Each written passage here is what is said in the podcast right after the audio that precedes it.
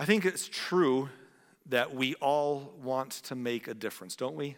I mean, that's what we want. We, we want to make, we want to make a difference.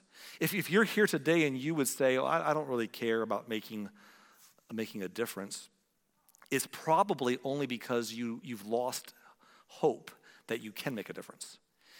I, I, think we sometimes we lose confidence that we can. But if, if we believe that we could make a difference, all of us would want to, right? We would all, if we thought there was something we could do that would, we all want to see an impact from our lives that might change other people's lives, right?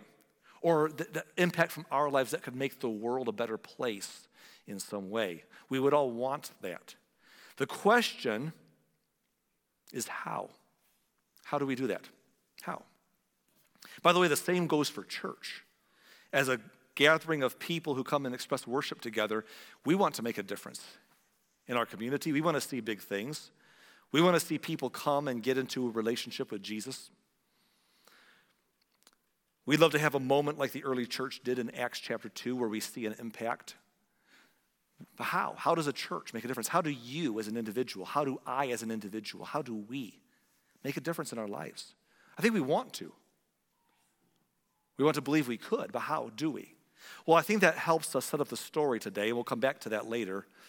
Because this is the time where we celebrate that G- the day that Jesus rode into Jerusalem. Jesus rode into Jerusalem, what we call the triumphant entry. The triumphant entry.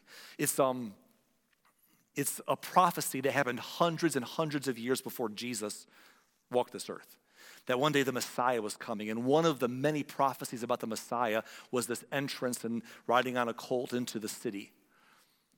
And again, people mistook that for looking for a temporal national savior. But he was much more than that. But, but the prophecy was being fulfilled when Jesus rode in that day, hundreds of years after it was first given.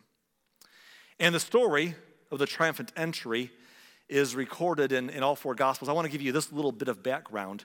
Jerusalem at this time is starting to teem with people, it's filling up to the brim. And here's why. If you were a, a, Jewish person in this time of history, it was Passover week. Passover was the biggest holy day in the Jewish calendar every year. Whole, Passover was their big, their big festival. It was kind of like our July 4th in a way, but much bigger to them. It celebrated a time when they were delivered from slavery in Egypt by the miraculous hand of God and set free, and then they began to make their way to the promised land. So, Passover was a very holy week, very special time for them. And so, as Passover season entered, people began to arrive into the city of Jerusalem to celebrate it. And they would stay. I mean, it was a, it was a big ordeal. No one could take an Uber or charter a flight. I mean, it was an ordeal to travel. But, but Jewish people from the surrounding areas of Judea and even other countries who were scattered through the years of captivity before then, they're all coming back to Jerusalem annually for this feast. So the city's filling up. Commerce is booming. Restaurants are full. Uh, lodging is packed out, right? And for some people, they would come into Jerusalem and plan to stay for two months because about seven weeks after Passover was another important holiday or feast called Pentecost. And Pentecost was a time when they would celebrate, you know, the first fruits and God's blessings on their land, you know, and their harvest and, and other things. And so as Pentecost came closer, some people would just come to the city and just stay the entire, if they could afford to do so. Again, it's not easy to travel back and forth. So, so Jerusalem had its best economy every year during this season. But even those who wouldn't stay to Passover, some might go home and come back. Others might just come to only Passover. Passover was the big one. And people are filling the city. And Jesus is arriving in this moment that's going to fulfill prophecy, this triumphant entry, in the beginning of this week, heading into the Passover celebration. Matthew, Mark, Luke, and John all tell the story. We're going to read it from Luke. Luke 19, 28. It says, After telling uh, this story, Jesus went on towards Jerusalem, walking ahead of his disciples. As he came to the towns of Bethphage and Bethany on the Mount of Olives, he sent two disciples ahead. This is, uh, by the way, these cities here, these towns are suburbs. These are immediate suburbs to the city of Jerusalem. Like most cities have suburbs and then further away suburbs, it scatters out as it goes.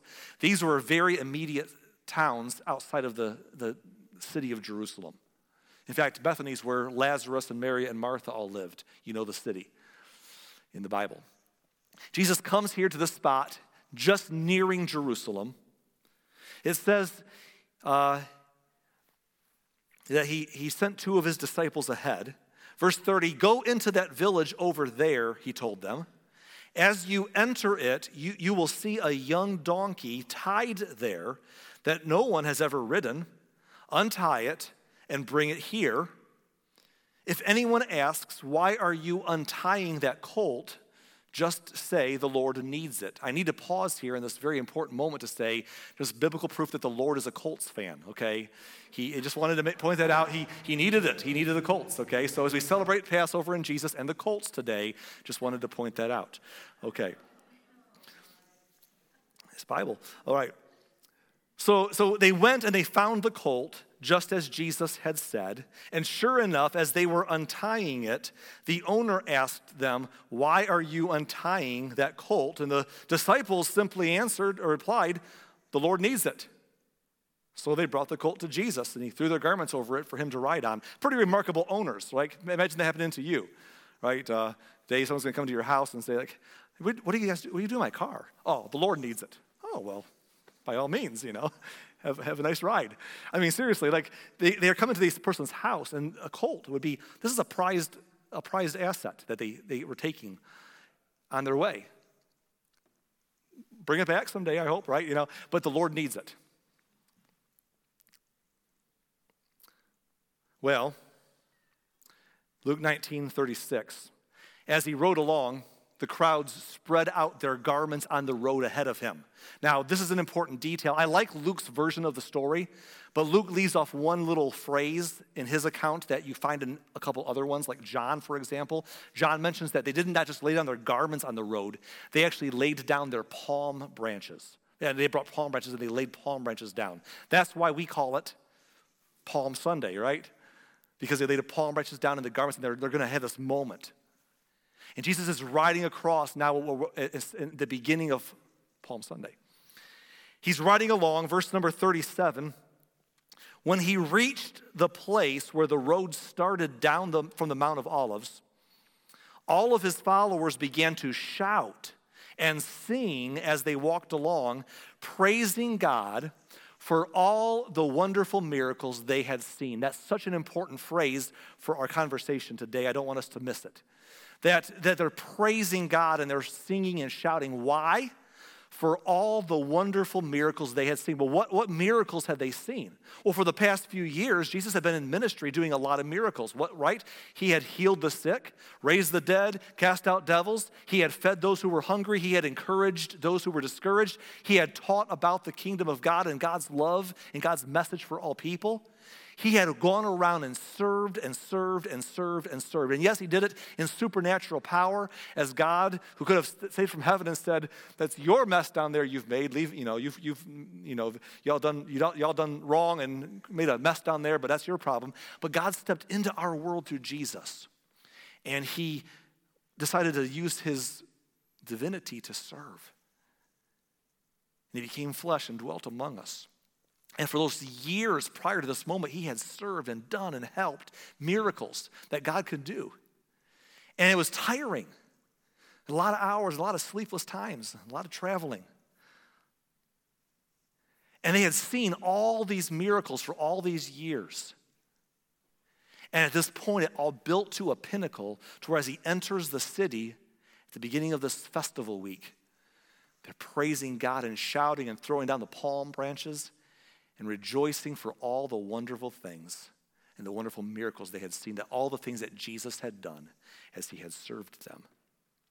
Here's what they said in verse 38. They said, Blessings on the King who comes in the name of the Lord, peace in heaven and glory in highest heaven.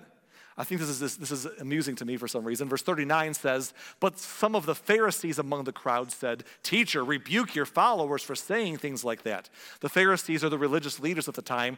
They didn't mind praise, they just wanted it to come to them, you know. They just didn't want, you know, they, they were all about, you know, being important and wanting people to serve them. And then Jesus came and served others, and that was backwards. And now he's getting praise.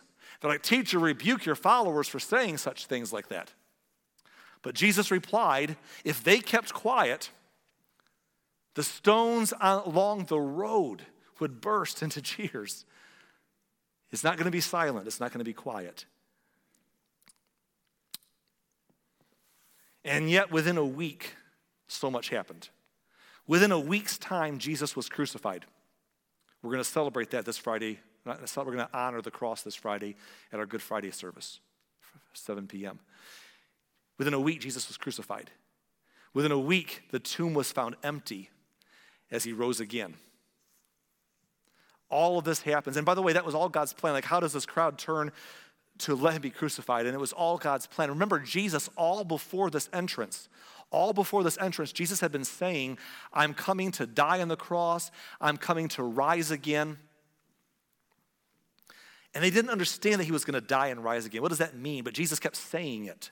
And so when he arrived in Jerusalem and he did it, that's what his plan was all along to pay the ultimate price for our sins and to break the power of death.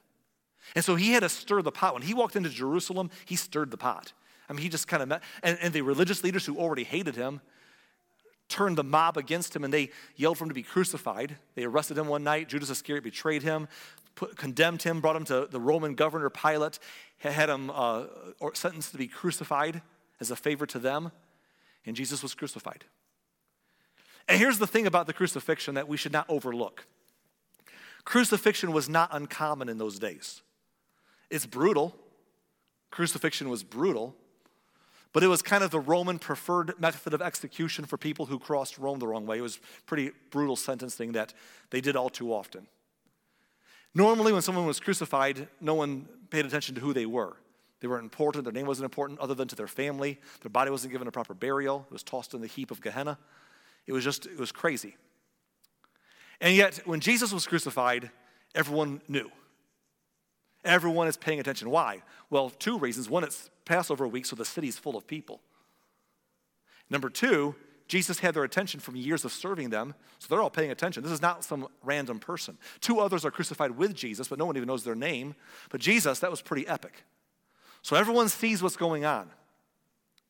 Then on the third day, he rose again, and the tomb is suddenly empty, and Roman soldiers are being paid off to say his follower stole his body. And yet, hundreds of people over the next few weeks, hundreds of people throughout Jerusalem saw him with their eyes. And if you didn't see him yourself, people knew someone who, who saw him, a friend of theirs that they trusted, a friend that was not crazy, who saw a resurrected Jesus that they once saw die, with hundreds of, of personal eyewitnesses over those next couple months. And everything was changed. And we're going to celebrate that next week, aren't we? The central hub of our faith is built around the resurrection, our hope. But all that happened this Holy Week. And after Jesus rose again, he hung around for a few weeks and then he ascended back to heaven after giving instructions to his closest followers. And then the feast of Pentecost arrived. And everyone's gathered back in Jerusalem or stayed in Jerusalem. And they're all in the courtyards of the temple. There's the, the temple proper, and then there's the outer courtyards that Herod built called Herod's temple. And 100,000 people could fit into that space, by the way. It was huge. And um, Jesus is, I'm sorry, the, the, disciples, the followers of Jesus who saw him resurrected, they're gathered in an upper room and they're praying for God's power and God's spirit so they can pass along the message of the life changing power and death and resurrection of Jesus and spread the good news. And as they're praying, a miracle happens. Like a rushing mighty wind comes through there and shakes the room that they're at. And the crowd gathered for Pentecost notices the sound and they turn. And then, as the disciples emerge, uh, these, these tongues of fire uh, land upon their heads. It's like a sign they, they heard something, they saw something un, unnormal. They're like, What is that? And so they gathered around, and the disciples came out and said to the crowd, Here's what's happening. God's getting your attention so that you can hear this message. And these are the disciples who just ran for their life couple months earlier when Jesus was arrested. They were scared of being condemned with him. Now they're up there saying, hey, He rose again. We ain't afraid of death anymore. And they began to talk about Jesus. Peter was bold. He's like, You killed him, but, but that was God's plan, and he rose again. And as he preached the message, the crowd already knew. They were there. They witnessed. This was festival time. They witnessed the whole thing. And so in Acts chapter 2 and verse 37, it says, Peter's words pierced their hearts. And they, and they said to him and to the other apostles, Brothers, what, must, what should we do? They knew. They were there. They were there for the arrival of the man who had been doing miracles all over the country and all over the different cities and towns around them in the countryside. They were there to celebrate his arrival. They were there to watch his crucifixion, and they were there to, to, to see the buzz after he rose again. And they were ready, and they're convicted, and they're like, What should we do? And Peter replied, Each of you must repent of your sins and turn to God, and be baptized in the name of Jesus Christ for the forgiveness of your sins. Then you will receive the gift of the Holy Spirit. Peter is doing what we call the Great Commission. He's carrying out the Great Commission. Jesus told them before he left to go preach the good news to everybody, to baptize them in, the name of the Father, Son, and the Holy Spirit, and teach them to, do, to pass it on themselves to the whole world. And Peter's doing that here. He's telling them about Jesus and he's saying, Believe that, be baptized. Verse 39, he says, This promise is to you, is to your children, and to those who are far away, everywhere, all times, all people all who have been called by the Lord our God. Then Peter continued preaching for a long time. Makes me feel better about some of my sermons right here. he, he began preaching, continued preaching for a long time, strongly urging all his listeners save yourselves from this crooked generation. Peter's just preaching. And what happens next is something simply amazing. Verse 41, it says that those who believed what Peter said, those who believed, they were baptized and added to the church that day about 3,000 in all. 3,000, folks. This is remarkable. And I want to talk about how remarkable that is, but before I do, let me take it one step further. Later on, a different day, perhaps that week, it doesn't say, but shortly thereafter, after all this takes place, Peter and John are heading to the temple one day for daily prayers. As they walk to the temple, there's a man who was crippled since birth who was just couldn't make a living, so he sat by the road all the time, just begging for handouts to make a living because you couldn't, couldn't provide for himself any other way. Peter and John come by, and in the power of Jesus' name, they heal him. It's a miracle. It's one of those miracles that Jesus used to do. And they did it in Jesus' name, in his power. And the man jumped up and he, he, they actually bring him into, this, into the temple with them. And the crowd of people who knew this guy and, and knew about him, they couldn't believe it. So they all gathered around to see what this, how's this guy on his feet. And a crowd gathered once again, and Peter and John preached the same message again. Y'all killed Jesus, but you knew, you saw what happened. He rose again. That was God's plan all along, and you need to believe. Of course, at some point, the religious leaders who had once arrested Jesus and condemned him, now arrested Peter and John and threw them in the brig.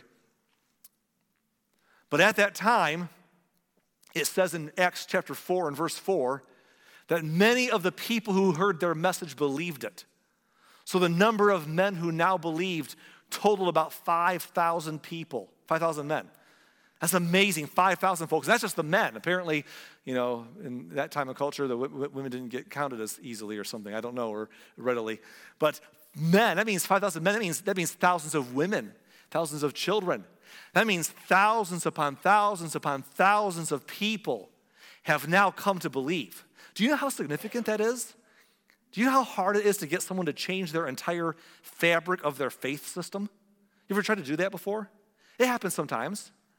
But especially when you just give someone the message one time and they just like, okay, like to change their entire background of their faith and their religious beliefs.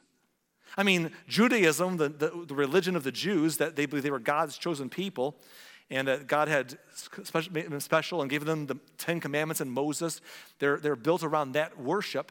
And then Jesus came along, and the religious leaders rejected him because he didn't play in their sandbox. And so a lot of Judaism, it just separated from, it never embraced Christ or what he did. And yet, for thousands upon thousands upon thousands of Jews immediately, and not just then, but from that point on, they came to believe. And of course, now it's millions and it's global and it's through centuries and a couple thousand years of history, right? But here's the amazing part. Immediately, like this is at Pentecost and the few days afterwards, you have thousands upon thousands of people who've signed up and bought into this faith expression. How does that happen? Have you ever tried to get one person to change their core faith ideas? Seriously, I've done a lot of door to door work through my years and stuff. To see someone to, to hear, say something say, okay, I believe that now. Thanks for telling me. I believe it. I will get baptized. I will change my whole life. And from that point on, be a whole new person. It's remarkable. Thousands did it then. Why? How? How? How did we get here? And I think the best way to explain it is to reverse the order. Thousands upon thousands were ready to believe and give their lives to this message because they saw at festival time at Jerusalem a man crucified and rise again. And they're like, holy cow. That message, that was God's message all along. And when they saw it happen, they're like, okay. That's how you readily make a big move like that. They're like, okay, we're in. But why did they see it? Why did they see it when it happened two months earlier? Why did they notice a man? Again, people were crucified all the time. You didn't pay attention to them. Why did they notice this crucifixion, this resurrection? It's because it was Jesus. And as we saw in Palm Sunday, when he entered the city, the crowd was already gathered around him. Jesus was not some nobody, so to speak, that no one noticed. He was the teacher and the miracle worker, wasn't he? So when Jesus was crucified and rose again, people were paying attention to what God did because they were already paying attention to Jesus before then. Keep going backwards. Why were they paying attention to Jesus already before then? Because he went around and did miracles and served and healed the sick and raised the dead and cast out devils and fed those who were hungry and encouraged those who were discouraged and taught people about God's love and God's kingdom and brought hope and served all those years. And that made him people aware of him. When he arrived to the city, he was famous for his serving, which made them notice his crucifixion and observe the resurrection and caused them to believe. And that's how everything changed. And it still's changed. Here we are today on the other side of the planet, worshiping the name of Jesus. It's amazing. I love how Peter describes it. Peter would later say these words when Peter was in the house of the non the, the Gentile Cornelius. Remember the story last week we gave you last week's sermon? Peter was in Cornelius' house telling his family and friends about Jesus. Here's what Peter says, and by the way, you ought to write this verse down. This is a great statement that Peter makes about Jesus. He says, And you know that God anointed Jesus of Nazareth with the Holy Spirit and with power. Then Jesus went around doing good and healing all who were oppressed by the devil, for God was with him. Isn't that something?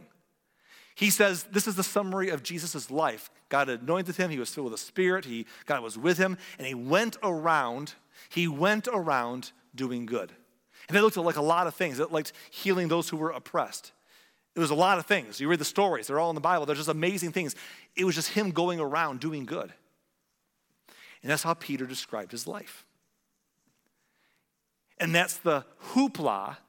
That caused the hoopla that made him famous as he entered the city, which made his crucifixion notice, which made his resurrection notice, which made thousands of people believe afterwards at the right time. None of it would have happened going backwards had Jesus not been going around doing good first. Had he not gone around doing good, none of the other dominoes would have fallen. It all began when Jesus went around doing good first. And this brings us the answer to the question I asked at the beginning how? How can we make an impact? As a church, yes, but as an individual, how can you make a difference in this world? How can you make a difference in someone's life? How? And Jesus gives us the answer here. It's very simple do good. And by the way, let me make this clear. I don't mean be good. Don't misread the words. I'm, being good. Jesus didn't go around being good. A lot of people think that we're special to God because we think we're better than others. I'm being good. That's not what it's talking about here. Okay? We can be good and not do any good. We can be good and be good for nothing. Right?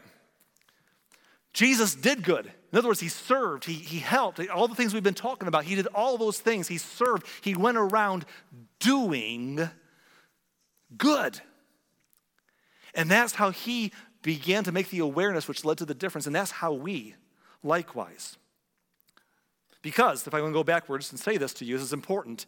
When Jesus went this earth, Jesus had their attention because Jesus had spent time serving them. Jesus had their attention because he spent time serving them. And so when he went around doing good, they noticed it. And when he was crucified, they noticed it. When he rose again, they noticed it. Everything happened because of the resurrection, yes, that's the centerpiece. But they wouldn't have known there was a resurrection had they not noticed Jesus, and they would not have noticed Jesus had he not gone around doing good. So, what do we do? We do good. You have to do something good if you want something good to happen. That's so deep, I'm going to say it again. You have to do something good if you want something good to happen. Sometimes you say, Well, Arlen, I've tried to do some good. I've tried to tell people the good news. I've tried to make a difference. I've tried to point people to Christ or to hope or try to help them with their lives or tell them what they need to hear or whatever we think we're doing. And I don't think anyone's really paying attention. Do you care? I care. They just don't believe me. that's funny. Usually people who say that, well, that's another story. But here's the truth if you sincerely are trying to help people and serve, make a difference, here's the thing sometimes it takes a while. We always say people want to know how much you care before they care how much you know, right? Sometimes it takes a while of telling someone that you're for them before they believe it. Sometimes it takes a while of showing someone that you're for them before they believe it or before they're ready to believe you. Say, well, how long? I've, I've tried a few times. How long, right? Can I give you a little thought here? It took Jesus years. Years. Years before he made that triumphant entry into Jerusalem, he had spent three and a half years of, of earthly ministry. Intense earthly ministry. That's not counting what we don't know he could have done before those, those years. But for three plus years, and I don't mean three years like, I mean like intense years. Like he didn't have a house. He was nomadic. He said, I'm just going to go and, and not live with comforts. I'm going to serve. I'm going to go where, I, where life takes me. He had to stay awake at night and lose sleep to take time to pray because he had no time during the day because there was too much to do to help other people. Jesus did more in three years than most of us could do in decades with our schedule, our energy, and our time. It was three long years. And I don't mean a, a, a week. You know, sometimes churches have good ideas, like we want to have Love Week. We're going to love our community this week. That's awesome. Every church should do a Love Week. That's a great idea. But that's a week. And that's usually pretty exhausting at the end, to be honest. We're like, I'm tired from Love Week. This wasn't Love Week. It wasn't Love Month. It was like years, years of intense day and night serving. You talk about getting tired. You talk about wondering if it makes a difference. For years he served. For years he healed. For years he helped. For years he taught. And he got discouraged along the way. We see that in Scripture. But he kept doing it for years and years and years and years and years, building up into that moment that we celebrate today on Palm Sunday. So do good and don't get tired of it. I love what, um, look, we get tired of it. Let me just say this.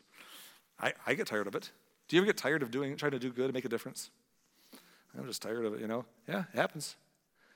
Because at some point you're like, am I really making a difference? We all get there. I, have been through there in, in 20 years of pastoring, and before that in church ministry almost all my life. I've recently had a couple instances where I'm like, just back to back blows. Where you're like, uh, what am I even doing? You know, we all go through those times, and it's easy to sit there and say, what's, what's, what's happening? Is it, is it even matter?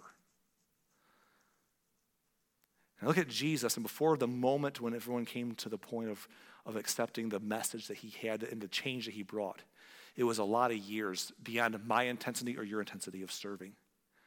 And it was discouraging for him. There was times you read the Gospels, and there was times when Jesus would see the crowds come because of what he did, but then he, he would start teaching them about God, and they'd all go away. There was one moment when Jesus said, You're just here for the miracles, for the food. They don't care. And they said, No, we do. And then they all walked away anyhow. Jesus actually, one time, Jesus looked at his disciples and said, Are you guys going to leave me too? So it wasn't all peaches and cream the whole way through those years. It was years of doing good and serving and doing good and serving. And at one point, wondering, at some point, wondering, does, does anyone really care about what I'm here to, to offer? Or are they just looking for what they get out of me? They just get, want, they want something. You know, and that's what he was going through. I love what Paul wrote later on. Paul, the apostle who became a great missionary, he wrote a letter to the churches of Galatia.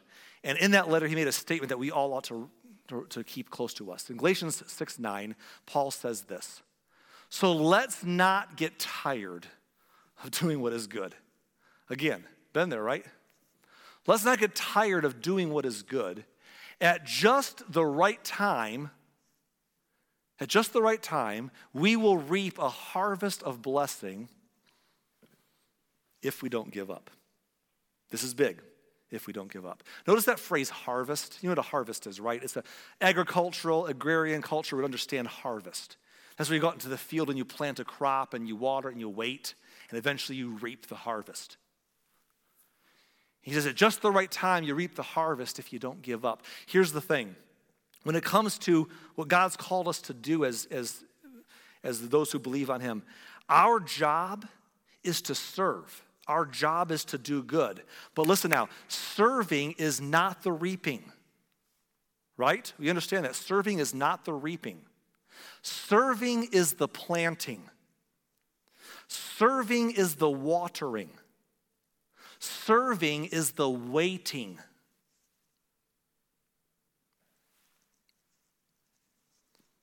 Faith.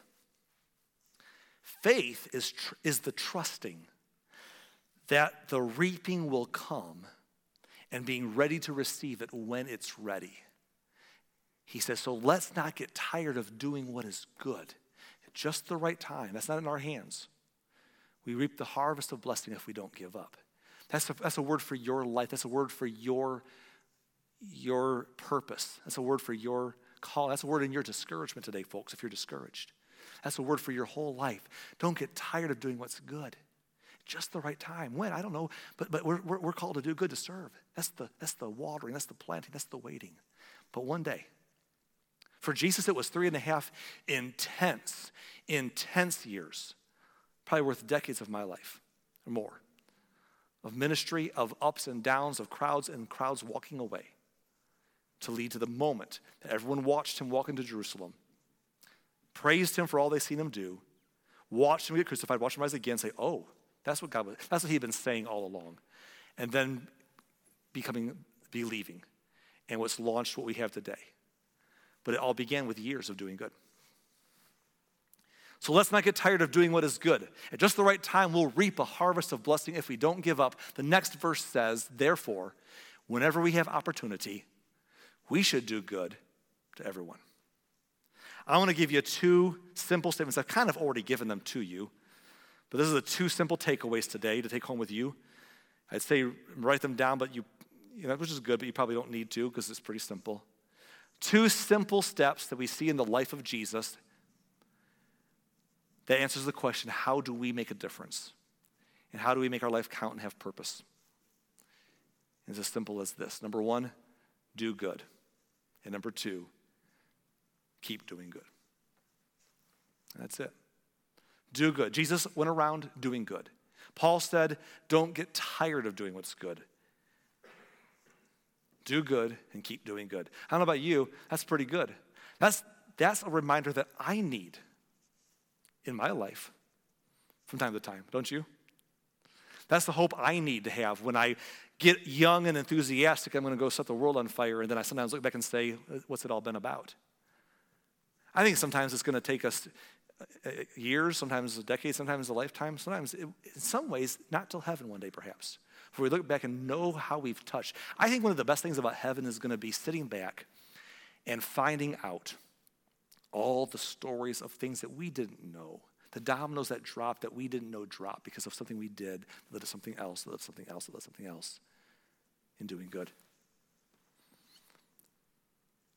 I just think if we're going to follow Jesus, this Palm Sunday, there's the answer. Do good and keep doing good. By the grace of God, that's where the big stuff happens at just the right time.